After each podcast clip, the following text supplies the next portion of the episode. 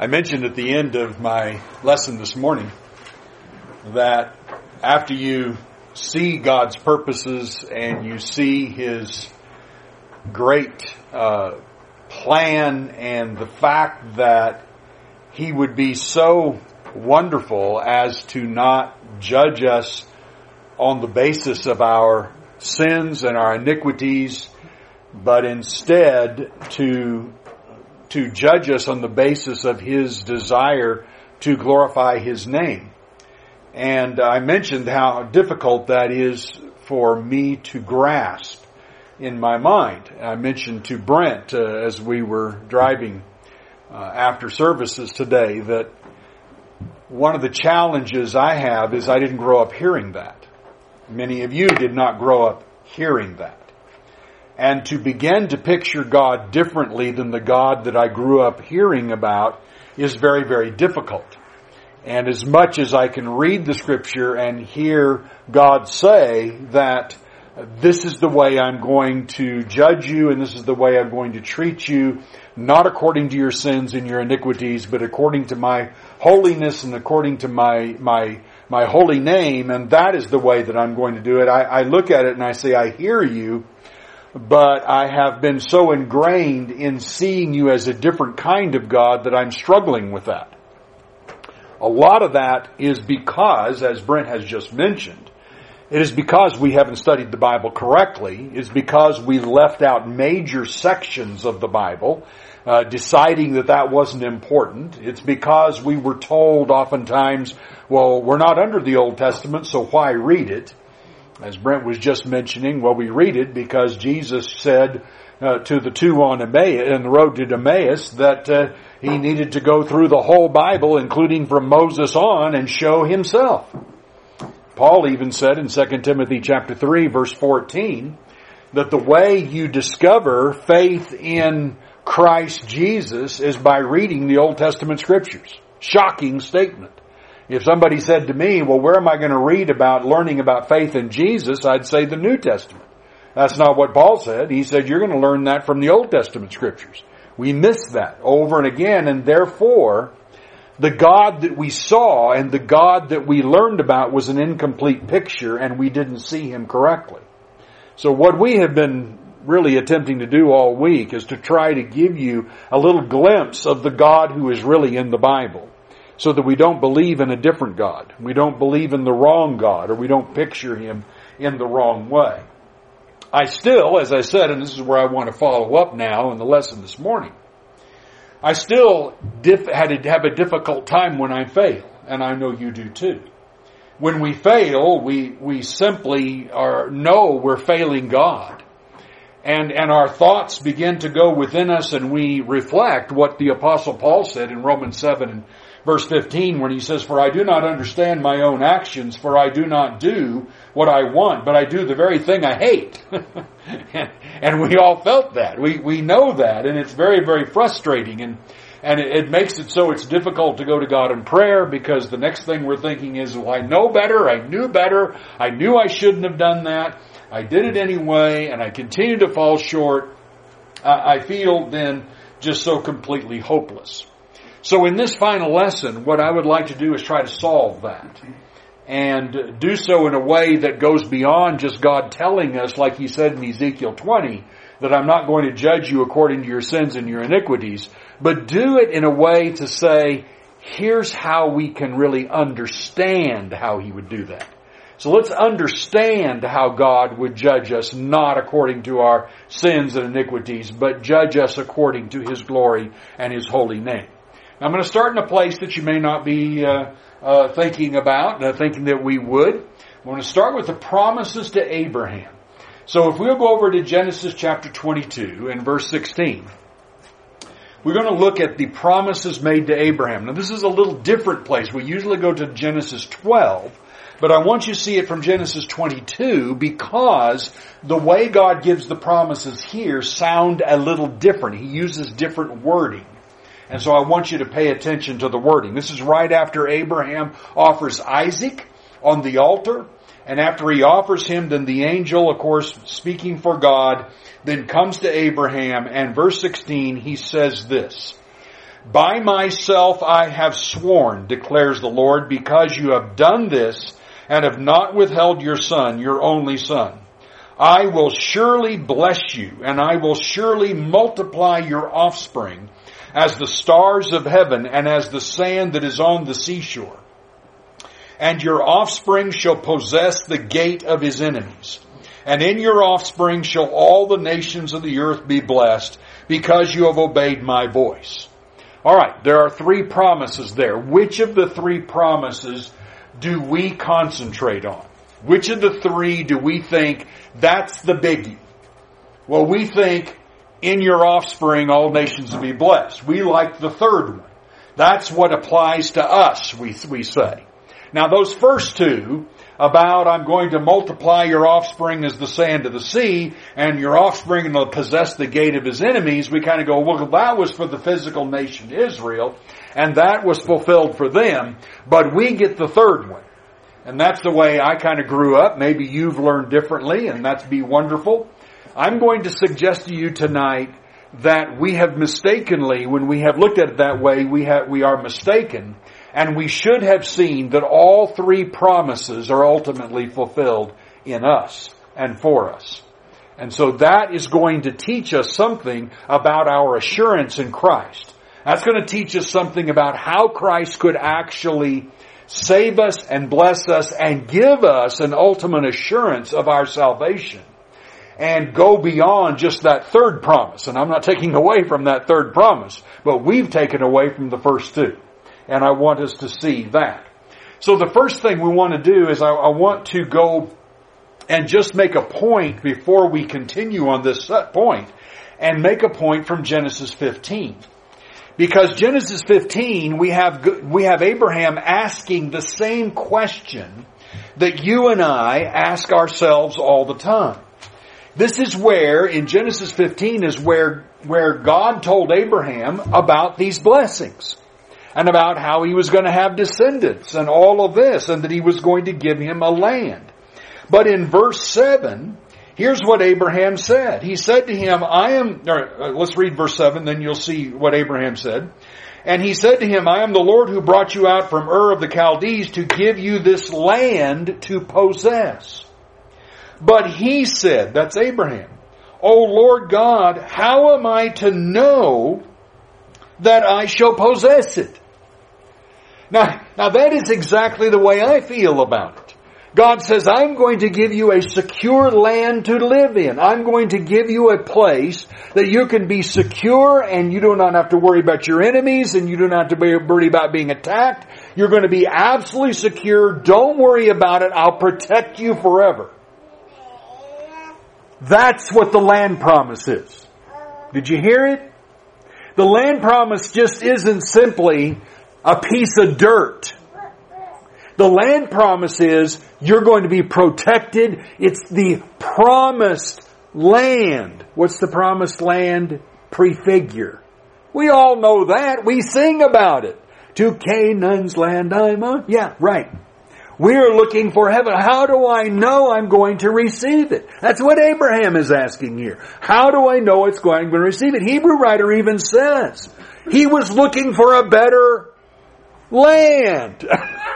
he wasn't just looking for the piece of dirt in Canaan. He's looking for a better land. That's what he's looking for. So we just think, we just, we're just like those Israelites, we're just thinking on a physical level.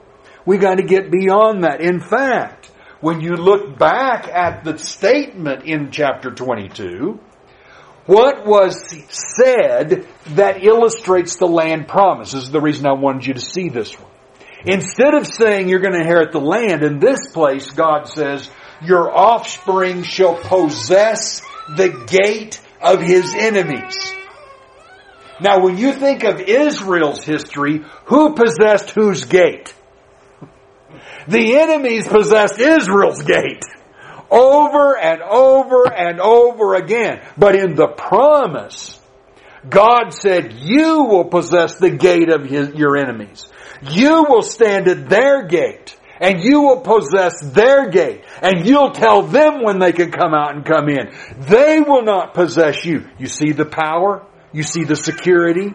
You see the, the, the whole kingdom picture that God wins and we win with God. See that? That's exactly what he says. So when God says to Abraham, I'm going to do it, and Abraham says, how am I going to know? You know what God does? Well, we can't, don't have time to, to look at it all, but back in Genesis 15, God says, Abraham, go get a bunch of animals, pigeons, doves, uh, calves, all this kind of stuff, and cut them in half, and put them in a line, and wait till evening, and Abraham would shoo off the, the birds, the, the, the, the vultures, and whatever else, and then in the evening, here comes God in this flaming fire, and he passes through the middle of the animals. Reread over that and kind of go, Oh, okay, well let's go on to chapter 16. I don't know what that was. Well, that was God touching blood and making a unilateral covenant. Abraham didn't pass through those animals with God. Only God passed through. That means that God made a promise, touched blood, and said, I will do it. You want to doubt Him? Mm-mm. When God touches blood, He's going to keep His promise. And that's the covenant He makes with Abraham and all of Abraham's offspring. Well, guess who Abraham's offspring are? Us. Genesis chapter, I mean, Galatians chapter 3, verse 29. And if you are Christ, then you are Abraham's offspring. What, what, what, what's the rest of it? Heirs according to the promise. What, what, what, promise? We just read it. God is giving us the security that I'm going to provide for you this secure land promise, which means that you cannot, you cannot have the enemy come and take away what I give you. So much different than that actual physical land that the enemy could take away. This isn't going to happen here. Now, did physical Israel ever, ever receive that promise? No. It would have brief periods of time where they had some security, but they kept failing and God kept allowing the enemies to come in. It never really took place in the sense that they had the security. Oh yeah, they got on the land. But the land's no fun if the Romans are ruling. the land's no fun if the Greeks are conquering. The land's no fun if the Persians are whipping you. The land's no fun if the Babylonians are ripping you apart. You see, that's the deal. And that's where they, they were left. Look at three quick prophecies to illustrate this very thing. Isaiah 48 verse 17 through 19. Thus says the Lord your Redeemer the Holy One of Israel. I am the Lord your God who teaches you to profit, who leads you in the way you should go. Oh, that you had paid attention to my commandments. Then your peace would have been like a river, and your righteousness like the waves of the sea. Your offspring would have been like the sand, and your descendants like its grains. Their name would have never been cut off or destroyed before me. Well, what, what does he say to Israel? I would have made you, I would have made your offspring like the sand of the sea. Well, you go scratching your head and go, oh God, but I thought, I thought you, you, you promised you would do that. I did, and I'm going to. But it hasn't happened yet. Here we are way in Isaiah's time. And he says, it's, it's, you guys have just been fouling up. In fact, so much for it, you look at Jeremiah. Here's what the, the people understood this. Jeremiah 33, 20. The word of the Lord came to Jeremiah. Have you not observed that what these people are saying? The Lord has rejected the two clans that he chose. Thus they have despised my people so that they are no longer a nation in their sight. Thus says the Lord, if I have not established my covenant with day and night and the fixed order of heaven and earth, then I will reject the offspring of Jacob and David my servant and will not choose one of the offspring to rule over the offspring, but choose one of his offspring to rule over the offspring of Abraham, Isaac, and Jacob. For I will restore their fortunes and will have mercy on them. The people understood that they hadn't received God's promise yet. And so, you know, Jeremiah's in the day where here comes the Babylonians and wipe them all out and they get taken off the land and all this. And God simply says, they're saying I'm not going to fulfill my promise. He says, goodness, If I break my covenant with night and day, if I if I haven't done that, well then I would. But boy, I haven't broken that covenant, and I won't break it with them either. There's one other. Look at Isaiah 54, 1 through 3. Sing, O barren one who did not bear. That's Sarah, right? Sing, O barren one who did not bear. Break forth into singing and cry aloud, you who have not been in labor. That's Sarah. For the children of the desolate one. That's Sarah will be more than the children of her who is married. That's Hagar. Hagar thinks she's the married one because she had a baby and Sarah didn't. And so don't worry, Sarah, your children are going to way be more than her children. And remember, Paul in Galatians says that Hagar's children represent the physical nation of Israel. oh, so the physical nation didn't get the promise the people came from Sarah get the promise. That's us. Watch what he says then. Enlarge the place of your tent. Let your curtains of your habitations be stretched out. Do not hold back. Lengthen your cords. Strengthen your stakes. For you will spread abroad to the right and the left, and your offspring will possess the nations and will people the desolate cities. Where's the land promise? The whole world. Because your people are going to be so many, they're just going to spread out to the whole world. Oh, the land promise isn't Israel anymore. The land promise isn't Palestine or Canaan. It's spreading to the whole world. Break your tents out, Israel. Here it comes. The nations are now going to be coming in and are going to be your people. Now let's see how the land promise is fulfilled in the Messiah. And we're just going to look at, again, just about three or four brief patches, but it's all going to come right out of Ezekiel 36 here. So turn and look at Ezekiel 36. And notice what Ezekiel says about how the Messiah is going to fulfill this land promise.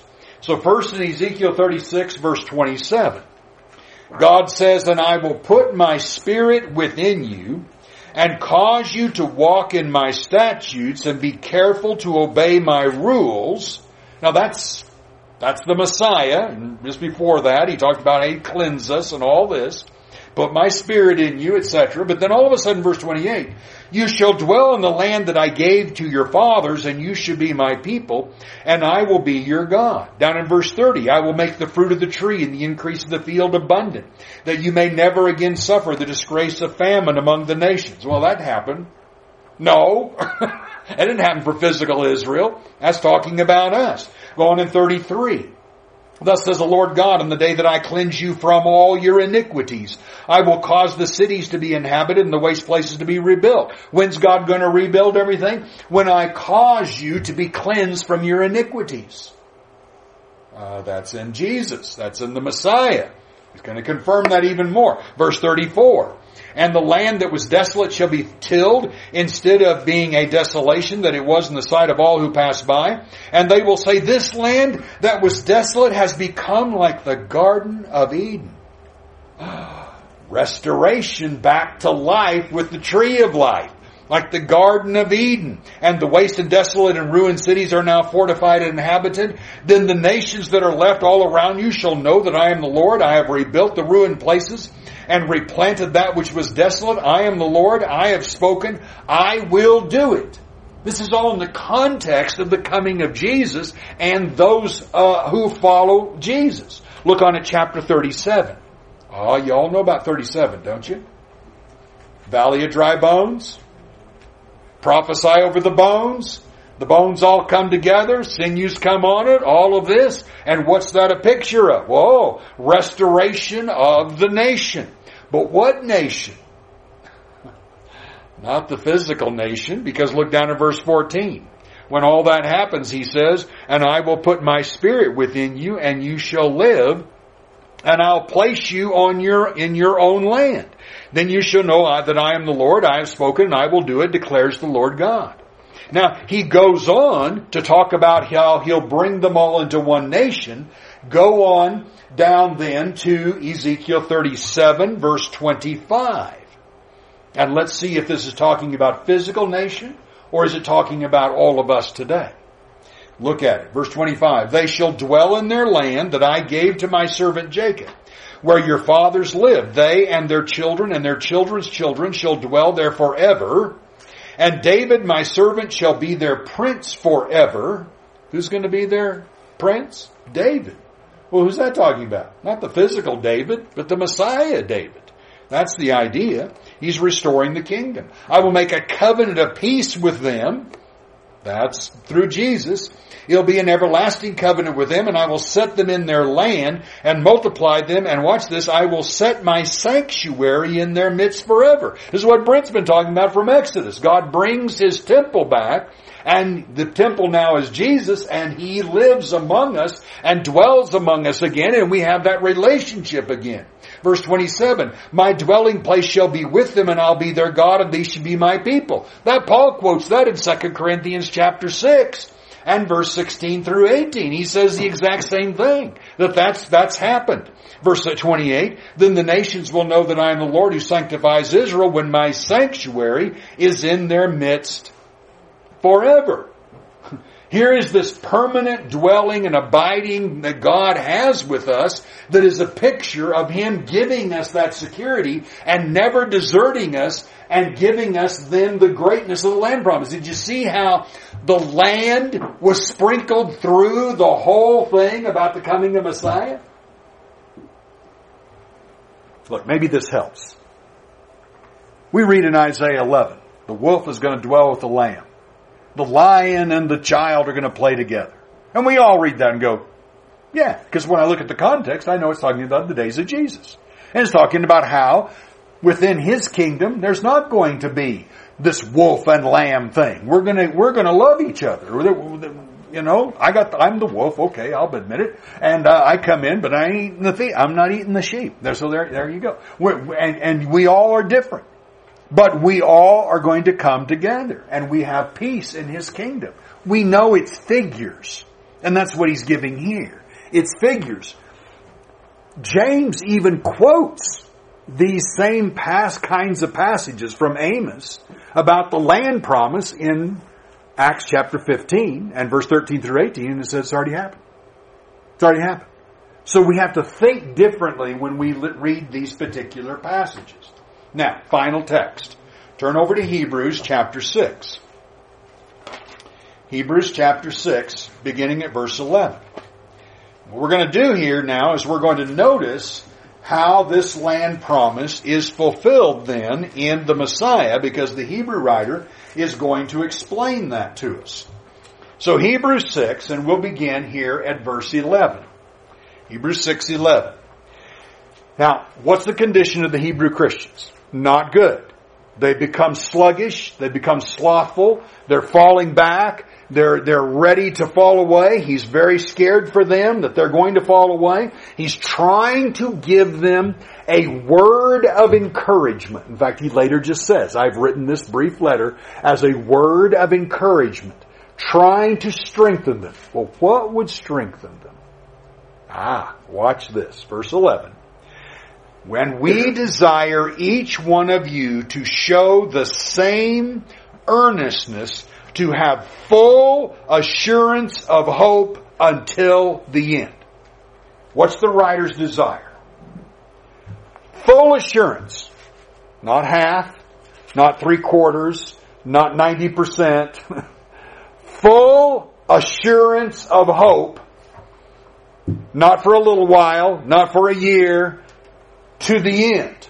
I want you to have full assurance. So I want you to show the same earnestness, diligence. I don't want you to be slothful. I want you to be diligent so that you can have this full assurance of hope unto the end. Well, but, but, but, uh, writer of Hebrews, um, I haven't been doing very good lately. Can, can you give me a little motivation?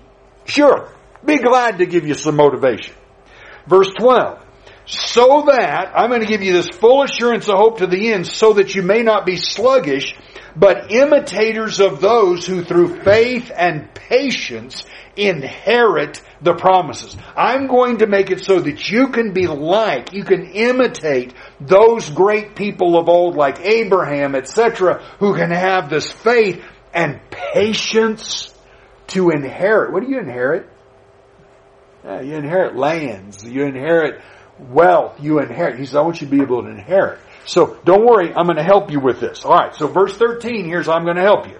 For, when God made a promise to Abraham, since he had no one greater by whom to swear, he swore by himself, saying, Surely I will bless you and multiply you. Do you know where the Hebrew writer quoted that from? The passage we read in Genesis 22, 16 through 18.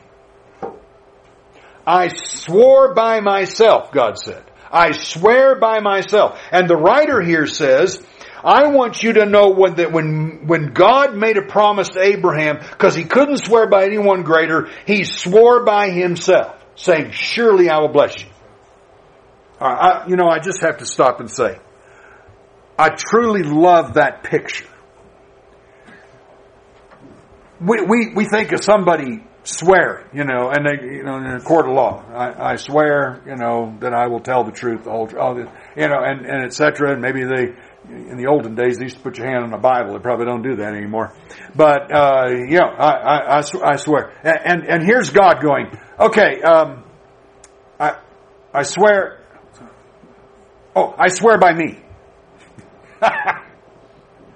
you, you what? Yeah, well, there's nobody greater. Uh, so I just swear by me. Wow. That, that's, that's really amazing. He just says, I just swear by me. So God makes this oath that He is going to surely bless you. Thus verse 15. And thus Abraham having patiently waited obtained the promise. For people swear by something greater than themselves and in all their disputes an oath is final for confirmation. So when God desired to show more convincingly to the heirs of the promise the unchangeable character of his purpose, uh, uh, show more convincingly to who? The heirs of the promise. Oh, who's that? Uh, raise your hand. That, that's us. That's right. Here we are. I wanted to show that more convincingly to the, the unchangeable character of his purpose. He guaranteed it with an oath so that by two unchangeable things in which it is impossible for God to lie, we who have fled for refuge might have strong encouragement to hold fast to the hope set before us. Now why do you do it? So that we have strong encouragement to hold fast to the hope set before us. Alright, now, let's break this down a little bit. God, I'm not exactly sure why you swore by yourself. Uh, do you need to swear? Do you need to take an oath? You know, why do people take an oath? Because everybody's a pile of liars. because you can't trust people. And so why do you take an oath? Because we lie. That's why we take an oath to prove to people we're not, you know, goofing around here. Well, God, do you need to take an oath? Well, no. He's never lied. He's absolutely trustworthy. I don't have to worry about God. But God says, no, no, no. I'm going to take an oath. And that's why he says, by two unchangeable things. That is, I can't, I can't lie. And so what I did was, is I first I made a promise and then I swore. So two unchangeable things. All you had to do is make the promise. Come on, God. I mean, all you had to do is, you didn't have to swear for, no, no. I wanted to swear because here's why. I wanted to give you strong encouragement to hold fast. Why did you think I might not hold fast? Because I know you and I know you get discouraged. And I know you get down on yourself. And I know you feel like giving up when you look at yourself in the mirror and know what you've done wrong. I know you. So that's the reason I swore. I gave an oath on top of the promise so that I could give you strong encouragement. You don't, you don't give up. You don't get sluggish. You don't do that. You stick with it because I swore by myself. Oh, well, alright. Well, that's pretty cool. And not only that, verse 17 says, God desired to show not convincingly, more convincingly. I want it to be really convincing to you. I want to show more convincingly what? That I am unchangeable. The unchangeable character of my promise and my purpose. I can't change it. Why, why can't you change it? Because I gave you an oath. I promised, I swore by myself, and I can't lie. You know, every once in a while you hear some yokel saying, well, could God, can, is there anything God can't do? uh huh. You can't lie. Try that one out. Sometimes I read the Bible and I think, really? I can't lie. Oh, I guess I better trust that. You can't lie. So he wants to show this unchangeable purpose. How good is God's guarantee? That's what he says there. He guaranteed it. He guaranteed it with an oath. How good's his guarantee? I, I don't know about you, but I, have I've bought some things that had a warranty on it, and it broke, and I took it back, and the company was gone. Well, that's not a very good guarantee. yeah, that's that's gone. What we need somebody who's not going to be gone when we need him. He says, "I got a guarantee for you, absolute guarantee. I'm going to bless you." What did he swear now? I will surely bless you. That was referencing you'll possess the gate of your enemies. That was res- referencing the idea that I am going to give you absolute security. You win. Telling you right up front, you win. So, what's that supposed to do for you? That's a motivation. You see that in the text? The whole thing about the security is a motivation. You know what we've done? We, we've done, we've done, well, I don't, you know, I don't want as a preacher, you know, tell you your salvation is sure. Because if I did, you might just relax and, you know, go out there and just sin and be like a goofball. And the Lord takes the opposite view. If I show you how much I love you, care about you, and that I'm saving you, regardless of the fact that you have been my enemy, then that's going to motivate you to love me all the more and do all the more for me. I, I learned that in marriage. you know, hey guys, try this. Wake up in the morning and give your wife a whole bunch of commandments. Not sounding good to you? No, okay. Well, let's try that again. Wake up in the morning and do everything you can think of to please her. How do you think she responds to that? A whole lot better than commandments. yeah. There's God. He's not just throwing a bunch of commandments at us, He is throwing Himself. Giving Himself. And He says, that is a strong motivation. Oh, baby. That's a greater motivation than any commandment. He can command me all day long and I'm just going to see if I can find a loophole. But when he gives himself, all I can think of is how much can I give myself? Because I love him so much for what he's doing. What's the purpose again? Strong encouragement to hold fast that, that the hope set before us. All right, now I got that far, but I'm still kind of going. Okay, here's here's my problem here. Here's my problem. Um, how can God say that? How, how can he really justify a sinner like me? I, I know he says it, but I, how can he say it? I'm just, I'm just really kind of confused on that. And so what God says is, verse 19, this sure, this, this sure hope is, we have this as a sure and steadfast anchor of the soul, a hope that enters into the inner place behind the curtain where Jesus has gone as a forerunner on our behalf. You get this anchor for your soul that runs into behind the curtain and connects to the Lord. What does the high priest do behind the curtain? He sprinkles blood to forgive the people's sins.